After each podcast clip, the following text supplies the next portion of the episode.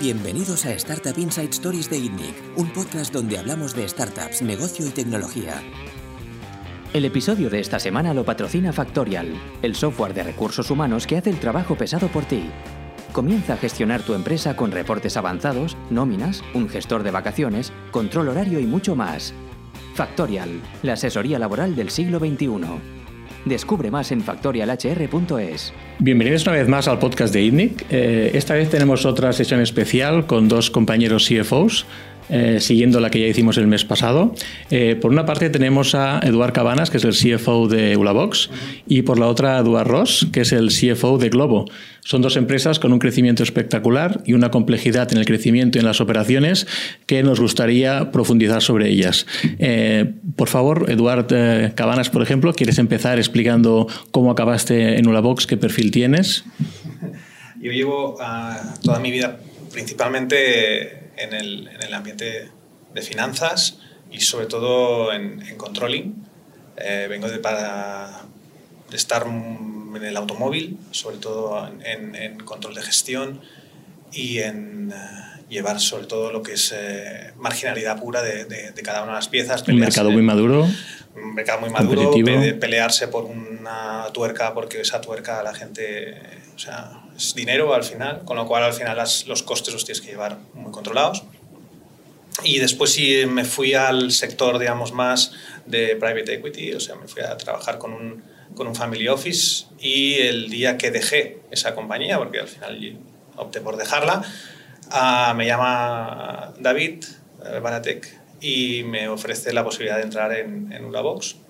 Llevaban casi tres meses eh, empezando la compañía. ¿Esto y, es 2011 ya? Esto sí, 2011. Sí, sí, nueve años. Uh -huh. yeah. Estaban David, Sergi de Pablos. Sergi de Pablos, Jaume, Jaume estaba. Guma estaba aterrizando también y después eh, nos incorporamos Ricardo Rives y yo, que es logística y finanzas, uh -huh. para completar sobre todo la, la, todas las áreas de la compañía y empezar pues casi literalmente encima de un rollo de papel de váter empezamos la compañía. Uh -huh. Y tú tienes un perfil un poco técnico también, ¿no? Sí, yo soy un CFO muy raro. Uh -huh. ¿vale? O sea, a mí, que diga esto un CFO a lo mejor es un poco raro. Ya lo pero... digo yo, es raro, sí. pero yo soy un CFO muy encarado a la tecnología. Me apasiona la programación, me apasiona la robótica, la inteligencia artificial y todos estos campos los intento aplicar sobre todo a, la, a las finanzas. ¿no? Uh -huh. Si queréis, ya hablamos un poco más, más adelante, pero yo, por ejemplo, no gestionamos la compañía con una cuenta de explotación, por ejemplo. ¿no? Vale, pues luego entraremos más en detalle. Perfecto. Para definir Ulabox en 10 segundos, todo el mundo sabe que es Ulabox, pero para definirlo. Somos una compañía de software que eh, creó un supermercado. Uh -huh. Con lo cual, ¿qué queremos decir con esto? Que no venimos del sector retail, con lo cual no llevamos todos los vicios y lo, la idea principal, sobre todo, era querer romper las reglas de juego del supermercado tradicional. Uh -huh. Muy bien, es un reto muy duro. Mm. Y hablando de retos duros también, eh, en Globo, Eduard eh, Ross, cuéntanos un poco cómo acabaste en, en Globo. Primero de todo, gracias por, por, la invitación. Un placer. Si quieres, llámame Edu, así podemos diferenciar Eduard. Edu, vale. será más fácil, o al revés, como quieres, pues seguro que te llaman así también. O sea que... Para la gente que nos escucha, como igual no distinguen un poco la voz de cada uno, igual iré mencionando un poco más el apellido. Perfecto, sin problema. Entonces, mira, os cuento un poco mi, mi perfil. Yo estudié Administración y Dirección de Empresas y me fui a Banca de Inversión en lo que llamaban los buenos años de banca de inversión, que era el año 2005-2006. Allí pillé la, la, gran crisis del 2007, 8, 9, etc. Y estuve hasta 10, 2010 en, en, banca y decidí irme. Eh, creía que ya había cumplido un poco la curva de aprendizaje y me fui a hacer un máster. Estudié en el IES, eh, paré dos años de, de, trabajar y estuve en el full time de, del IES durante dos años. Y saliendo de allí, eh, con dos compañeros del máster, que habíamos estado dos años juntos, pues montamos una empresa, una empresa que se llama Nutrino, que aún existe y que está en el mundo de la, de la nutrición y que básicamente lo que hacíamos o hacemos es recomendar a la gente lo, lo, que comer en función de su perfil físico y utilizando todos esos dispositivos que hoy en día tenemos, que es como los, los relojes inteligentes, el móvil nos dice cuántos, cuántos pasos hacemos al día, cuántas calorías quemamos y demás. Y estuvimos del año 2012 hasta el 17, cinco años como cofundador y llevaba toda la parte de finanzas, como os podéis imaginar, y también un poco lo que es eh, desarrollo de negocio y rondas de, inversión. A, a, mitades del 2017, eh, a través de un amigo común con Oscar, Oscar Pierre, eh, nos pusieron en contacto para hablar, Globo buscaba CFO, yo en ese momento en Nutrino estábamos ya en un proceso de salida, que al final acabamos vendiendo, como puedes ver en la página web, a, Medtronic. Estamos ya en ese proceso de salida y dije, oye, pues saliendo de un lado e ir a otro, eh, vi la oportunidad, la verdad, muy, muy divertida. En ese momento Globo pues, ya eran las startups conocidas de Barcelona, ya se empezaba, ya se empezaba a conocer y decidí pues eh, coger el reto. En ese momento en Globo había menos de 100 personas en la compañía, estábamos en dos, tres países, eh, tres países. Hoy en día somos 1.500, 26 países, o sea, estos dos últimos años han sido realmente una, una locura, para llamarlo de manera eh, fina, muy divertido, muy excitante, muy, eh, mucho aprendizaje. Y yo, a diferencia de Eduard Cabañas, pues soy un perfil de CFO algo distinto, más encarado seguramente a la más la parte de, eh, del fundraising, de, de estar al lado de los inversores y toda la parte que, que, hay detrás, digamos, de, de, finanzas y demás, la hemos creado desde cero, pero la he creado conjuntamente con un equipo eh, que ahora mismo es un equipo. Es una cosa que en Globo ha hecho mucha falta porque habéis levantado como nadie, ¿no? Exacto, hemos eh, levantado como ¿dónde nadie. ¿Dónde está el Eh, contador actualmente? eh, ¿El que, perdón? El contador del fundraising. en la historia de Globo unos 300 millones. O sea, que... Y pues sí, a ver, mira, el tema de levantar más menos, yo al final tampoco le, le daría la importancia que se le suele dar en los medios de comunicación. Lo importante es que tengas a gente que te está apoyando, que nuevos inversores vengan, que apoyen, que vean que las cosas eh, funcionan y que sobre todo el potencial de Globo pues es, muy, es, es, es muy importante. Pero es un cero más, un cero menos. Yo venía de una startup que levantamos en total 10 millones de, de, de, de euros y ya me creía que era la leche. ¿Y Entonces, ¿Se puede saber por cuánto se vendió? No lo puedo decir, No, por, vale, vale. por, eh, solo decir que los inversores están contentos. O sea, que, que Yo voy a preguntar, Y perfecto. ahí pues, es, lo que hace, es lo que da más ilusión una vez de estos proyectos. Es gente que sobre todo al principio te apoyó, que al final son amigos, familiares, gente un poco cercana. Pues darles un retorno, yo creo que es de las cosas que hace uno Muy más bien. eh, sentirse. Eh, estés hablando de crecimiento. Vamos a ver eh, desde el punto de vista de un emprendedor que está empezando, que es ambicioso, cada vez más los proyectos son más agresivos, hay más dinero financiando, hay más casos de éxito, el mercado está más preparado. Eh, ¿Cómo se monta una, una compañía desde cero o, o no para crecer rápido? ¿No? Vosotros, por ejemplo, eh, Oscar decía el otro día en el podcast que, que hacéis, hacíais 220.000 pedidos al día. Eh, ahora mismo Ahí estamos, eh, hace, hace poco. Hace poco Vale. sí, sí. ¿Qué es lo primero que hay que tener en cuenta desde un punto de vista corporativo o financiero para sostener este crecimiento y no morir de éxito? ¿Yo? Eh, Eduardo Ross. Eh, a ver, básicamente para mí, eh, elementos importantes, uno está el equipo, es decir, pensarse uno que lo va a poder hacer solo por mucha experiencia que tenga, por mucho bagaje que tenga, que va a poder liderar una compañía que está escalando a los niveles que Globo pues, actualmente lo está haciendo. Para eso tenéis 1.500 personas. Por eso tenemos 1.500 personas. Bien. Tampoco no es el, la cantidad, sino la calidad. Yo siempre miro cuando estamos fichando a gente, digo, oye, gente que sea mejor que yo o que pueda mejorar lo que tenemos existentemente dentro del equipo. Solo con eso conseguirás mejorar el equipo de, de finanzas y escalarlo de una manera potencial. Es decir, oye, yo he llevado gente pues desde la, la parte de pagos y fraude y demás, donde no tenía ninguna experiencia, hemos llevado gente muy buena para que lidere todo este proceso, desde temas de tax, de temas de muchas cosas que seguramente in-house, en los que empezaron Globo el primer día, no había ese- esa, eh, esa experiencia. Y lo segundo yo diría que es también, a- aparte del equipo, es una plataforma tecnológica, que aquí seguro que Eduard eh, puede complementar mucho mejor, que soporte todo este crecimiento, desde herramientas de BI, desde el ERP que tú puedes utilizar en contabilidad, en nuestro caso también nos ayuda en toda la parte de invoicing, que para Globo es, es muy importante, ser capaz de tener tecnologías escalables en todos los países, que nosotros estamos en 26 países, que puedan seguirte, digamos, en todo este proceso de... eh, Vale. Igual, escalar. estás hablando de temas un poco más reactivos. Eh, hay que dimensionar un poco la oferta que puedes prever, ¿no? Tienes que saber cuántos pedidos van a hacer pues, el domingo cuando tengan que hacer el partido de fútbol eh, o cuánta gente, por, por ejemplo, Eduard, eh, eh, el, el stocking, ¿no? Eh, para hacer luego, luego hay que hacer el picking, pero primero hay que hacer el stocking para saber qué demanda puedes tener y cómo vas a poder servirlo, ¿no? Toda la operación. ¿Cómo lo dimensionáis? Bueno, nosotros empezamos sobre todo pensando a lo grande. ¿no? O sea, no a lo grande en sentido... O sea, teníamos muy claro en que queríamos crecer y, y podíamos crecer de una manera más tranquila o invirtiendo sobre todo en tecnología. Si no inviertes en tecnología, por mucha gente que pongas dentro o manos a trabajar, al final no te funcionará. Yo me acuerdo al principio, cuando teníamos una venta tocábamos con un megáfono y teníamos una campana y, decíamos a los cuatro vientos, empezamos a gritar. ¿Ya no tenéis la campana? No, no, no, no, pero el megáfono sí. Y abríamos la ventana incluso, decíamos venta, empezamos a gritar. Claro, teníamos una o dos ventas al día. Ahora, mm, obviamente, ya no, ya no gritamos tanto. ¿Y cómo se servía esto? Pero antes se servía pues todo muy manual. Cogíamos esa, ese pedido, le enviábamos al almacén casi con email, ¿vale? O sea, de una manera muy bueno, en aquel momento eh, muy manual. Sobreestocabais quizá, ¿no? Teníais un riesgo, sobreestocabais en algunos puntos. Aquí, bueno, claro, al principio cometes errores de todos tipos, ¿no? O sea, compras, eh, me acuerdo que teníamos stock de, de lava, lavavajillas de 25 kilos, ¿no? Entonces, ¿por qué teníamos un producto de lavavajillas de 25 kilos? Pues porque no teníamos ni idea de comprar, ¿no? O sea, entonces con el tiempo te vas dando cuenta de lo que al final la, la, la gente te pide, ¿no? Actualmente, hoy, tenemos una máquina que compra automáticamente. Sea, no hay un equipo de compras, sino que la máquina lo que hace es, un, es un, en función de los stocks mínimos que le hemos definido, los lead times de entrega, el, eh, la demanda corriente, la demanda futura que creemos, todo esto al final es un algoritmo que lo que hace, te lanza un pedido cada día.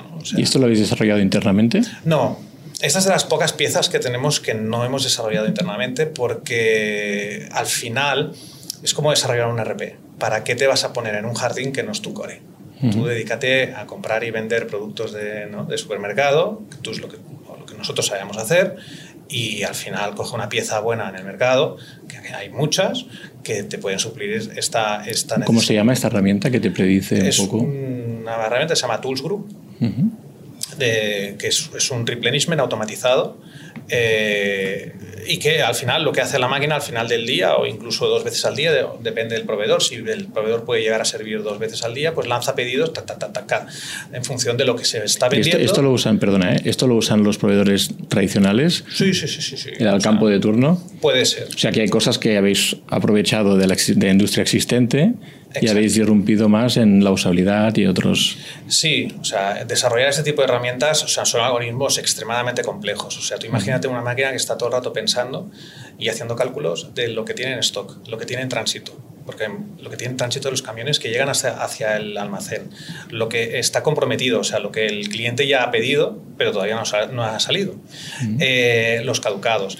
Todo este mejunje, al final, la máquina lanza un pedido con unas unidades, ¿no? calcula fines de semana, calcula capacidades de camión, si van en un palet, si van en cajas, si necesitas 10 cajas, si van en múltiplos todo este follón al final, con cuarenta y pico mil referencias que tenemos, es un infierno. bueno, entonces, al final, como lo que decimos siempre, que se pongan a trabajar las máquinas, o lo que comentaba Eduard, mm, nosotros fichamos gente para que piensen, no para que metan datos. ¿no? Entonces, al final es un poco el, el, minimizar la estructura de finanzas al máximo para maximizar y dar servicio al resto de la compañía, que es lo que, lo que hay. Y con todo esto, eh, servir la demanda bastante bien, ¿no? El índice de roturas lo tenemos... Mmm, o sea, tenemos un grado de cumplimiento del 96%. ¿Una rotura qué quiere decir? ¿Que, Una... ¿Que un cliente hace el pedido y luego, ups, no está? ¿O que un cliente quiere hacer el pedido y, ups, no lo tenemos, pero yo no lo compro? No, no, no. O sea, tú imagínate que pides un, no sé, un saco de patatas de 5 kilos y eh, cuando vas a, a la, por la noche, cuando te estamos preparando todo tu pedido, ese saco no está no existe. ¿Por qué? Porque a lo mejor en el momento en que tú sí que... Eh, o sea, nosotros enseñamos en la web lo que podemos vender, no enseñamos lo que no tenemos. No exactamente, pero mmm, casi es así. Entonces, si tú pides patatas es porque yo tengo patatas. Entonces, si las tengo que entregar yo mañana o dentro de una hora es que tengo patatas. Si dentro de ese pedido te faltan las patatas es, un, es una rotura, que le llamamos una rotura de stock, y entonces genera una, una, un pedido no, no, no perfecto, sí. que le llamamos. Y ya lo llamáis al cliente, a mí me ha pasado. No enviáis un globo. Llámame las patatas, ¿no? Te llamamos, o sea, uno de los eh, efectos diferenciadores que tiene Blabox es el servicio al cliente, o sea, cuando no pasa nada. Mm. Tú no te enteras, pero cuando pasa algo, nosotros enseguida te llamamos, te decimos, oye, por cierto, Pau, eh, te va a llevar toda tu compra, pero las patatas no las tengo pero tengo a lo mejor patatas rojas, patatas eh, de, del Pirineo, ¿te apetece o quieres estas? Sí. Mm, o no, yo quería aquellas patatas porque son las que hago yo servir para, para mi pescado. ¿no? Entonces te devolvemos el dinero de, de ese producto no servido. Muy bien. Eh, Eduardo, en Globo, por ejemplo, eh, con estas tasas de crecimiento, estamos hablando que este año seguramente triplicáis la cifra de ventas. Correcto. ¿Esto quiere decir, a pesar de la expansión geográfica, que triplicáis el número de deliveries, por ejemplo. Sí. Esa, va así, ¿eh? Sí. Eh, sí, sí, Esto quiere incluso, decir. O incluso algo más. algo más porque hay. Porque nosotros el ticket más bajo. El, ¿no? Exacto. Eh, tenemos un mix de tickets. Aquí en Europa es el más alto.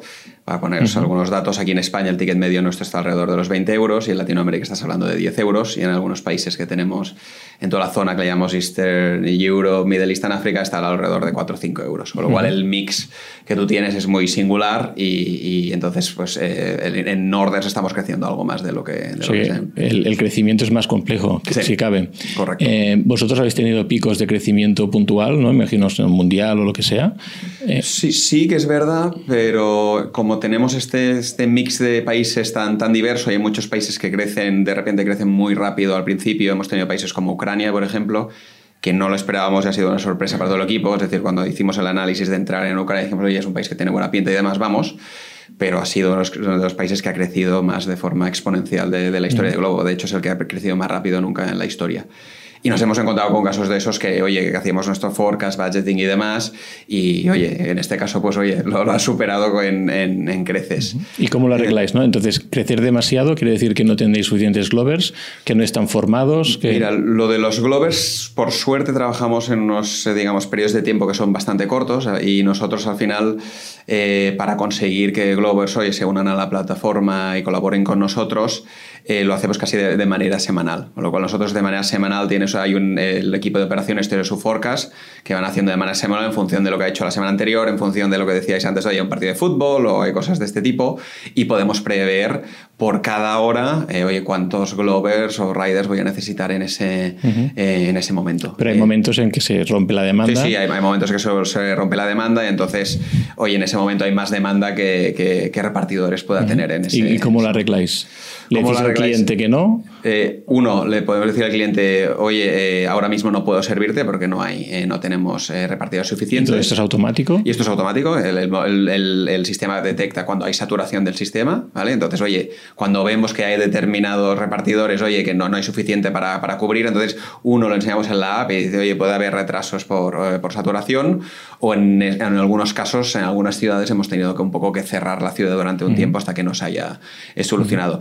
Dicho esto, nosotros la situación puede venir, oye, por no tener suficientes repartidores para poder servir las, las, las orders eh, que llegan, los pedidos que llevan, o porque los restaurantes realmente también colapsan. También nos ha pasado que llegan, eh, un restaurante determinado llega eh, tantos pedidos en, esa media hora que no pueden, eh, no, no pueden abastar porque la cocina da para lo que da.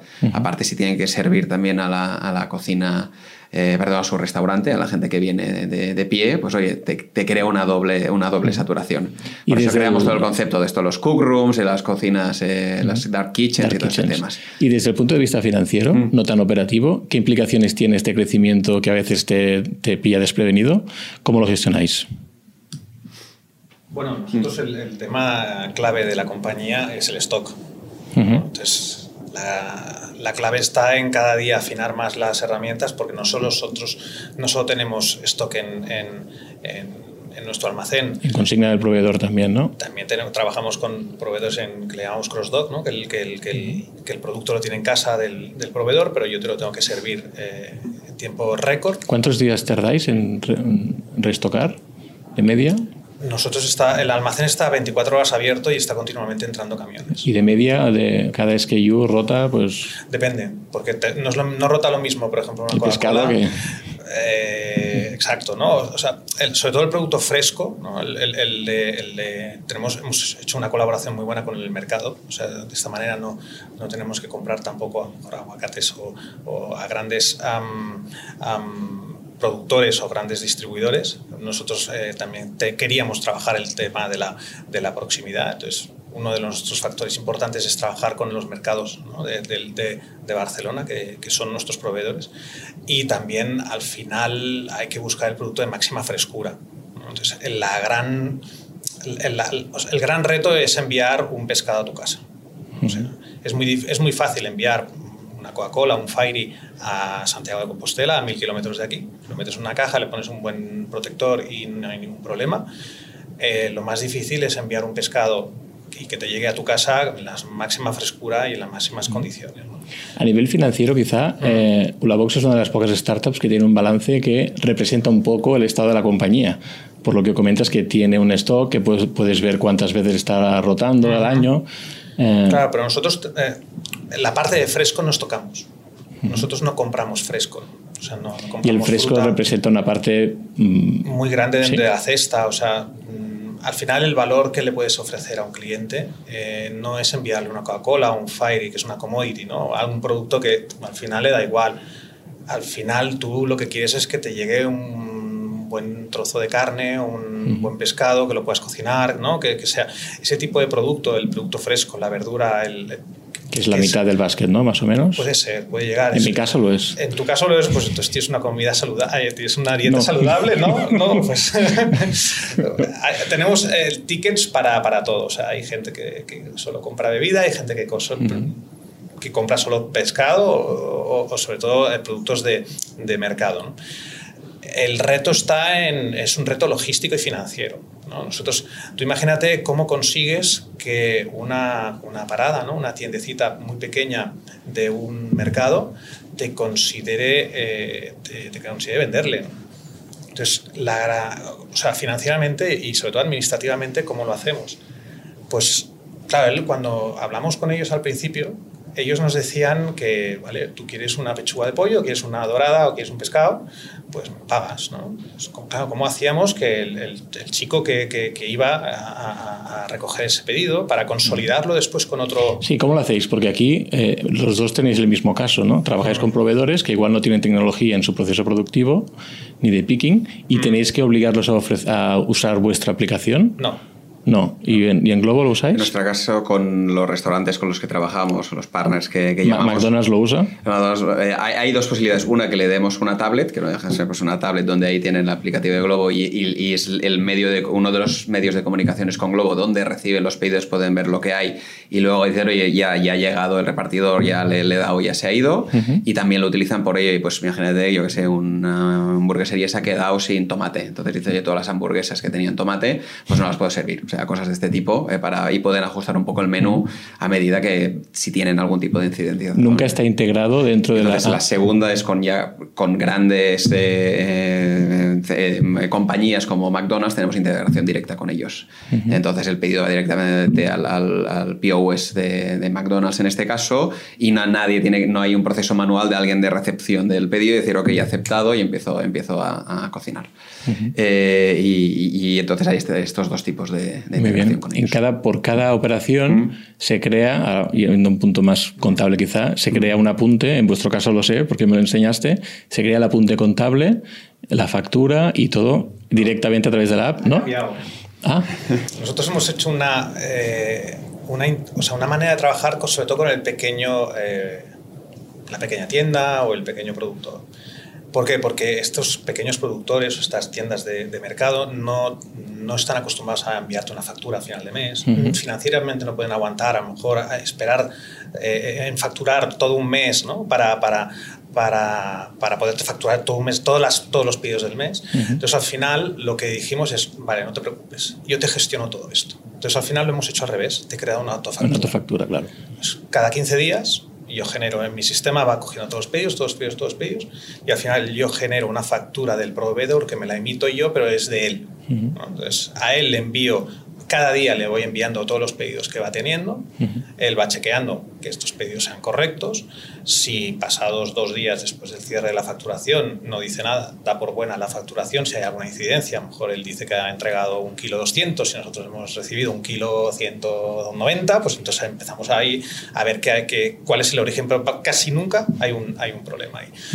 Y la, la, la respuesta al el, el pequeño productor fue encantado. ¿Por qué? Porque yo le genero la factura, yo se la envío con, con, con PDF, se la envío con un CSV por si la quiere importar en su sistema. Y, el pago y yo le hago la administración. y vale. Y entonces, para gestionar todo esto, eh, ¿qué equipos estáis gestionando? El departamento administrativo financiero. ¿Te refieres a nivel de, que utilizamos o de la gente que tenemos? Eh, ¿Cuánta gente? ¿De los 1.500? ¿Cuánto es administración, finanzas, corporate?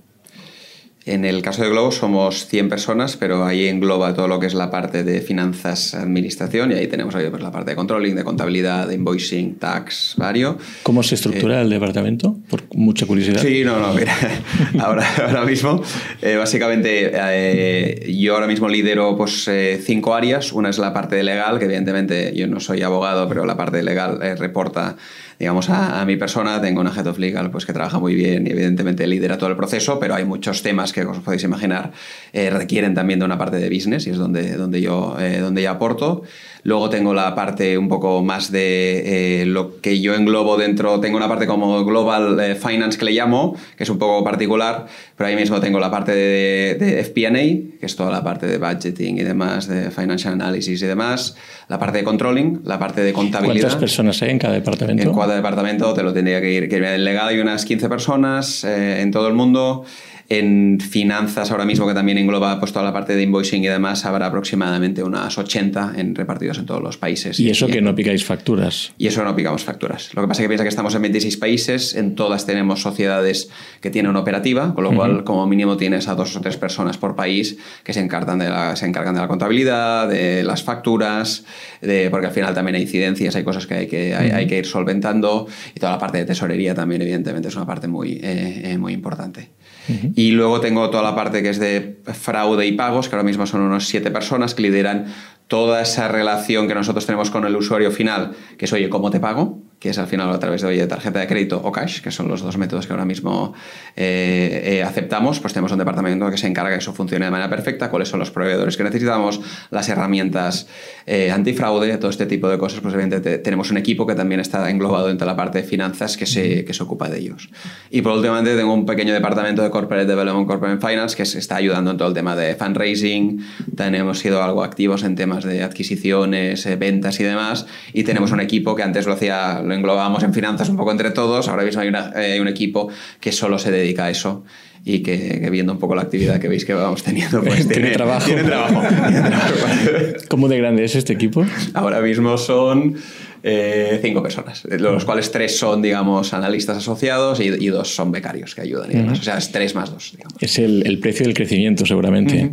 Es decir, si, si fueras a crecer eh, cualquiera de las dos empresas con un crecimiento de un dígito al año, eh, seguramente no haría falta esta estructura. Se podría automatizar mucho más, podrías formar mucho mejor a vuestros partners, proveedores, clientes, pero el crecimiento indica sobredimensionarse muchas veces, ¿no?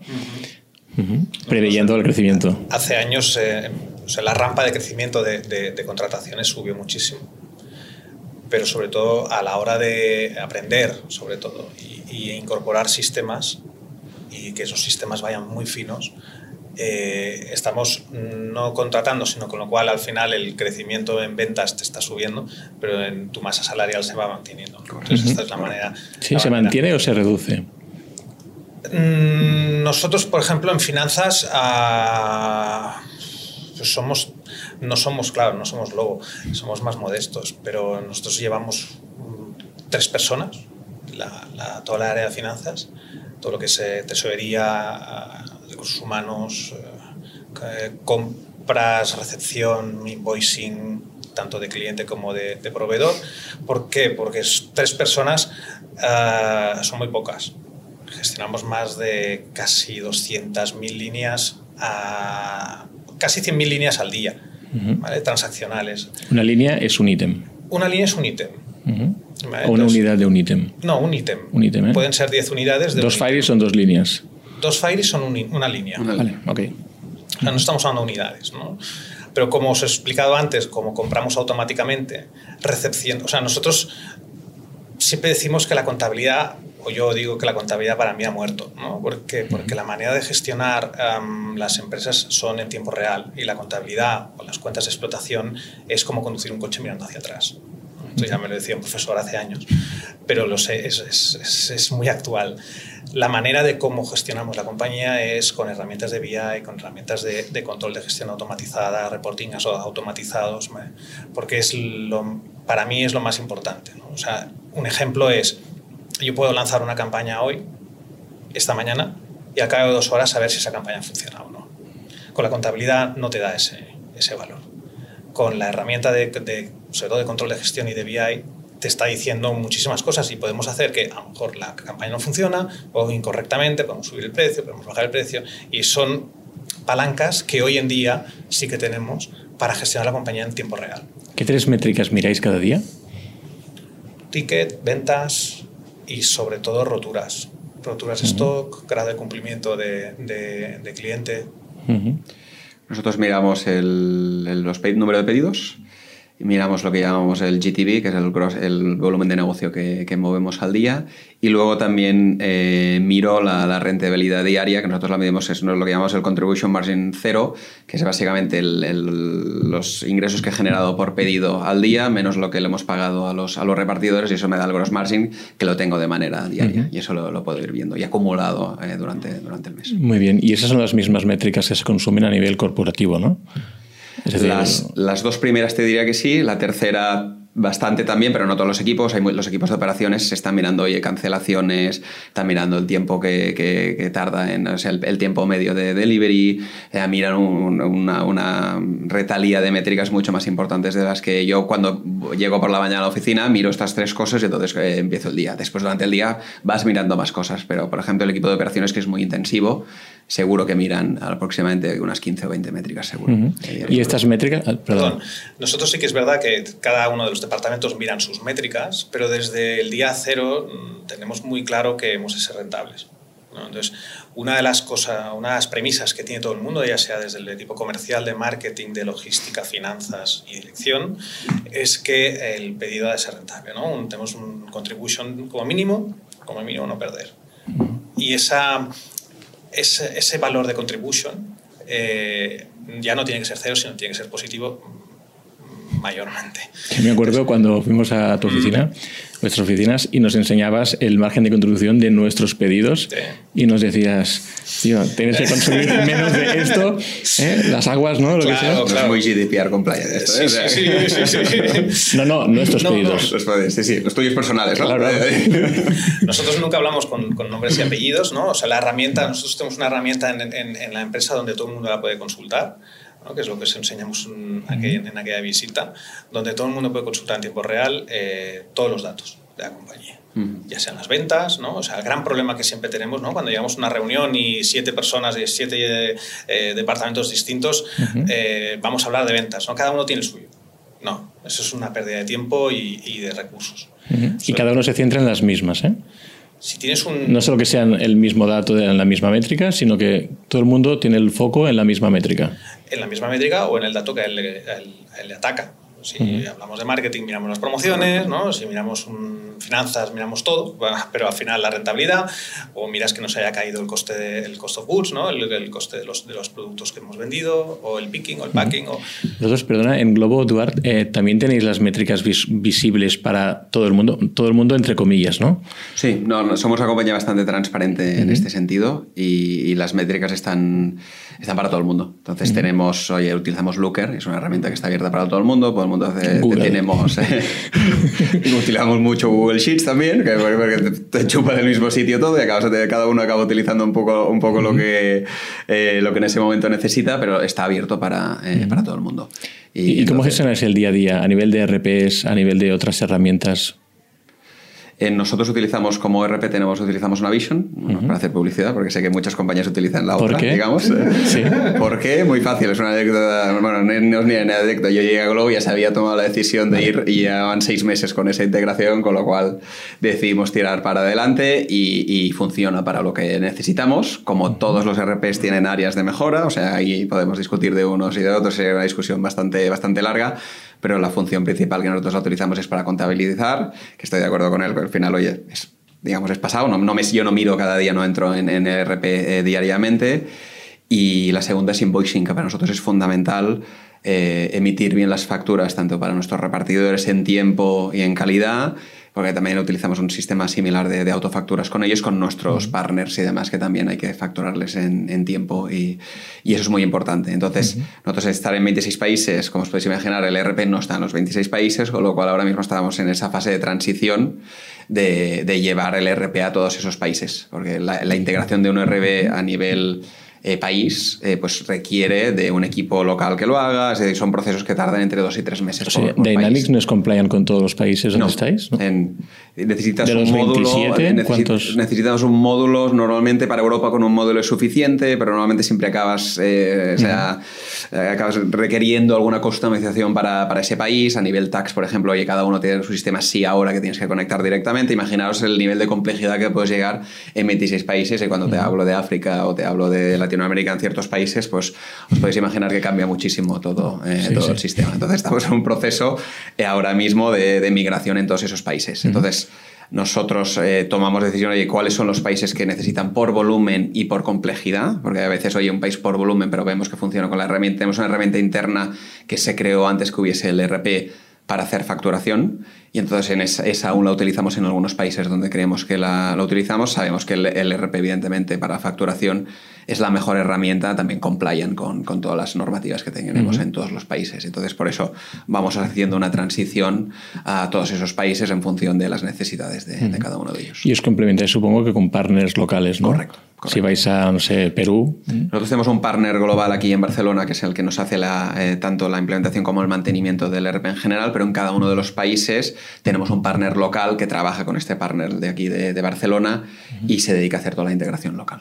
yo por partner de efecto, porque cuando hablo, hablo de equipo, no, un partner para nosotros es eh, el gestor. El gestor. Ah, es decir, la, filosofía de, gestión la tenéis en la, corporación, pero la, la gestión de la excepción de cada país, de liquidación de taxes, de, compliance, sí que es específica del partner y es difícilmente customizable con el producto. O sea que al final tenéis que apoyaros en un equipo local, ¿no? Correcto, correcto. Eh, nosotros, o sea, al final tenemos equipo local, digamos, empleado de Globo y aparte también tenemos gestorías, para llamarlo de manera así más, más coloquial, eh, contables en todos los países que nos ayudan sobre todo en la parte fiscal. ¿Y esto lo hacéis con una, un Big Four, por ejemplo, que está en todos los países o vais buscando cada país el mejor? Lo intentamos en su día, pero igualmente eh, cada Big Four en cada país es distinto, algunos son más fuertes en unos sitios otros y realmente al final nosotros tenemos una figura que es cuando lanzamos países, eh, creamos la figura del launcher. Eh, que básicamente es una persona que está aquí, que les hemos entrenado en headquarters, que lo, lo que se dedica es ir a país a país abriendo todos esos países. Y entonces una de las funciones principales, solo teníamos un launcher para finanzas ilegal que entonces decíamos, oye, hemos, eh, tenemos que ir a abrir Ecuador. Entonces esta persona se iba allí y se encargaba desde apertura de cuentas, a ver un poco cuál es el gestor de contabilidad o fiscal que necesitamos allí, a ver cómo funcionaba el flow eh, de facturación en esos países, qué requerimientos necesitamos, qué necesitamos adaptar de, nuestra, eh, de nuestro, digamos, playbook general en ese país, se dedicaban a hacer todo esto. Y es una figura que, hay, que ha ido rotando por muchos países y que, que bueno, que ha sido muy útil porque desde, desde, aquí, desde Barcelona, pues al final tienes, ojos y oídos en ese país y, sabes, y él sabe exactamente lo que necesitamos aquí para que pueda funcionar en el, en, en el país. ¿Abrir un nuevo país es más complejo a nivel de producto, a nivel de operaciones o a nivel de finanzas? Buena pregunta. Finanzas barra legal. pregunta. A nivel de todo. no, es que os diría que cada, cada país tiene su propia complejidad. Entonces, generalizar en este sentido, te diré, ostras, pues, pues, para poner algunos ejemplos, oye, cuando nosotros abrimos Perú, eh, pues oye, tienen un sistema de, de, impuestos ahí que se llama SUNAT, que es muy... O sea, a veces eh, pensaríamos lo contrario, pero hay muchos países de Latinoamérica, por ejemplo, que están mucho más avanzados a nivel fiscal de lo que podemos estar avanzados ahí. El sistema sí funciona para una compañía que tiene facturación de, de 1.000 euros, por decir algo. Y todas las facturas tienen que ir selladas y que te hayan pasado por la hacienda local, que en ese caso se llama SUNAT, para que funcione. Y en esas cosas, nosotros cuando llegamos allí, en España en ese momento no teníamos la facturación para estar en sí, con lo cual nos encontramos con mucha problemática que aún no habíamos asumido en España con un nivel de facturación ya, eh, ya bastante relativamente importante cuando, cuando llegamos. Entonces, eh, a nivel, yo, os diría que nosotros como lo hemos encarado, y Oscar no sé si lo contó así o no, pero si no yo, yo lo diré al final, el, es, oye, vamos a abrir el país, First Mover Advantage, eso es muy importante, abrir el país y luego legal y fiscal ya, y, y, finanzas ya lo arreglarán. Entonces, como, eh, siempre. como, siempre. Entonces, hemos abierto muchos países asumiendo que las cosas, eh, oye, que no estaban hechas de la mejor manera, y no digo que sean ilegales, porque en Globo siempre hemos intentado seguir la legalidad, sino que al, al final hay cosas que las tenemos que hacer manual, que no son automatizadas, que no son perfectas, entonces necesitamos más gente para poder hacerlo y lo hemos hecho así porque lo importante era lanzar, era estar presente en ese país, coger esa, esa ventaja competitiva y luego ya veníamos eh, nosotros y lo arreglábamos. Como es el RP, oye, pues hay países que hace, yo que sé, seis, nueve meses que han lanzado y no lo tenemos ahí porque va a tardar porque los recursos son limitados, es un recurso caro, hay que decirlo, cada vez que hacemos la implantación en un país no, no, no es barato, con lo cual la analizamos muy bien dónde, dónde ir. Eso es la filosofía uh, fake it till you make it, ¿no? Básicamente vais a algún sitio y luego ya veréis cómo servirlo, cómo generar margen, eh, es exactamente como lo describes. O sea, nosotros hemos, o sea, al final hemos lanzado 25 países de España, más 20, 25 más. Entonces, hemos aprendido mucho y como él decía, oye, probarlo, probarlo, pues al principio ya tenían de, de, rompían stock pues eh, cada tres días, me imagino, y ahora pues no lo rompen casi. O no lo rompen nunca porque ya tienen herramienta automatizada. Pues en nuestro caso es lo mismo. O sea, hemos cometido muchos errores al lanzar y ahora exactamente cuando lanzamos un país sabemos exactamente, pues eh, ahora para poneros un ejemplo, nosotros a nivel legal y fiscal tenemos ya un cuestionario, creo que son 25 o 30 preguntas que lo mandamos a varios bufetes del país y nos responden. Ya lo tenemos todo customizado. Entonces le dice, oye, eh, respóndeme esto, pum. Y entonces ya, ya La cualificación del partner local, ¿no? Exacto, ya sí. Interesante. sabemos con quién, con quién ir, porque después, oye, porque nos ha pasado muchísimas veces que íbamos con un partner local, como, como le llamas, y no nos gustaba, hemos tenido que cambiar, entonces vemos a dos o tres y en función de cómo nos contestan, qué nivel de seguridad nos dan, pues nos vamos con uno, eh, con uno u otro. No sé si te he respondido bien la Perfectamente. Muy bien. Eh, Eduardo en Ulabox, eh, vosotros lo gestionáis con NetSuite sí. ¿eh? y estáis contentísimos con la... La, la herramienta, o sea, como decía Eduard, um, la herramienta no es perfecta. ¿no? Yo siempre digo que es el, el, el, cambiar o moverte a un, a, un, a un, nuevo RP es como una línea en la carretera, ¿no? La, el RP es la línea blanca que hay en medio, entonces tú haces cosas a la derecha de la línea y el RP te obliga a hacer cosas a lo mejor a la izquierda y, y tú has de ser flexible, ¿no? Entonces o tú eres flexible o metes mucho dinero ahí dentro para que te lo customicen, para que se alinee. ¿no? Uh -huh. Entonces, al final, um, el éxito de, de, tener un RP como, como NetSuite es la sencillez que tiene el RP propio. Eh, no existen mil menús, sino que si quieres crear una invoice es create invoice y si la quieres enviar es send. O sea, parece mentira, pero en el mundo de los RPs a veces para enviar una invoice tienes que ser ingeniero nuclear. Uh -huh. eh, nosotros fuimos el primer cliente de NetSuite en España. Me acuerdo cuando me vino el comercial, estamos entre dos y me enseñó y fue un amor a primera vista. Me, me quedé enamorado de aquel, de aquel producto y lo lanzamos en un tiempo récord. Vosotros lo implementasteis cuando ya tenías un volumen importante, ¿eh? Nosotros sí, sí. O sea, pasamos de, de Axapta, teníamos uh -huh. Microsoft Axapta y, y, y, lo sufríamos bastante. Eh, hasta el punto en que llegó un momento en que yo sacaba un balance, me daba blanco, al cabo de 20 minutos me daba negro, o sea, era un desastre. Espero que no haya ningún inspector de Hacienda escuchándolo. Bueno, ese, ese, ese periodo, esos periodos están escritos ya, pero, pero, Más que nada lo pregunto para saber, eh, un emprendedor que está empezando desde cero, se va a plantear estas cosas, no el primer día, pero en algún momento de hacer una inversión, ¿no? ¿Cuánto puede costar una implantación de un RP mínima? ¿Y cuándo la, lo haríais? Un RP, sobre todo, no hay que verlo desde mi punto de vista, ¿eh? y, y, he instalado unos cuantos, no lo veo yo como instalar un RP. O sea, el RP ha de ser la excusa perfecta para poner tu casa en orden. ¿no? O sea, cuando haces un, o cuando instalas un RP como un NetSuite o como una Vision o como un, no sé, un SAP o, o el, que sea, el que sea, te tienes, tienes que hacer un mapa de todos tus sistemas obviamente un emprendedor que empieza, ¿no? Pero ya tienes que empezar a planificar un poco lo que, lo que vas a ser dentro de a lo mejor de un año o dos o, o, o un poco más adelante.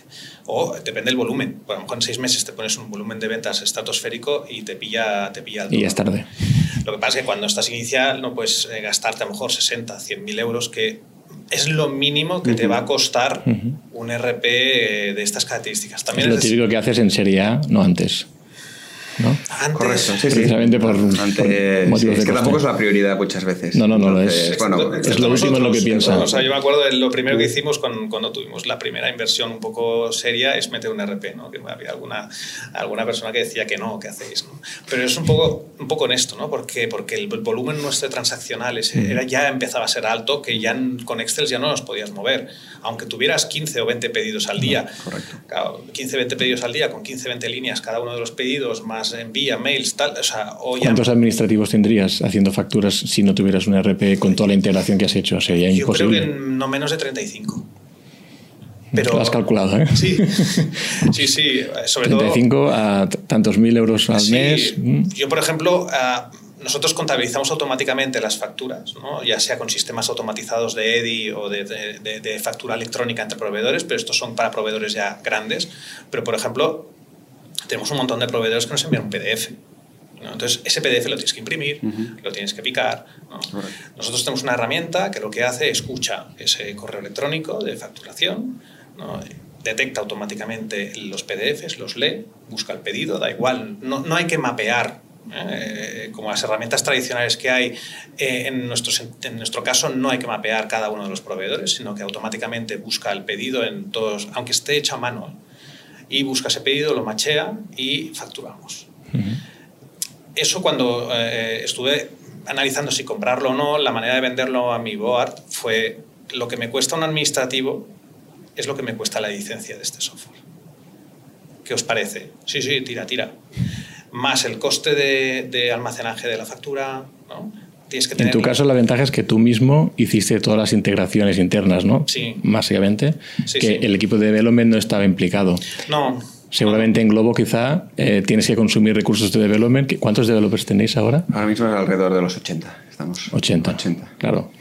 Pero si lo miráis con una compañía de una escala de 1500, deberían ser algo más. Algo más. Cuando lo miras, sí, sí, es una... Todos queremos más. Eh, eso nunca yo creo que llegará al momento que dirás, estoy satisfecho del número de, developers. Muy bien, pues eh, ha sido muy interesante. Muchas gracias. Eh, este podcast se ha realizado con la colaboración de BCN CFO, que es un grupo que tenemos de WhatsApp, de Slack, para compartir best practices. Y como el primer podcast que hicimos dentro de ITNIC funcionó bastante bien, pues hemos hecho este segundo. ¿Cuál cualquier pregunta que tenga la audiencia puede transmitirla, intentaremos llegar a ellos o cualquiera y seguiremos haciendo más. Muchas gracias, Eduard Cabanas de Globo, Eduard Ross de Globo, eh, de, Eduard Ross de, Globo. Eh, nos vemos la siguiente semana en el podcast de ITNIC. gracias. Muchas gracias. Suscribíos a nuestro podcast en youtube.com barra itnic, Spotify, iTunes, Google Podcasts, Evox y otras plataformas para no perderos ningún episodio. También lo podéis recibir en vuestro correo suscribiéndoos a nuestra newsletter en itnic.net.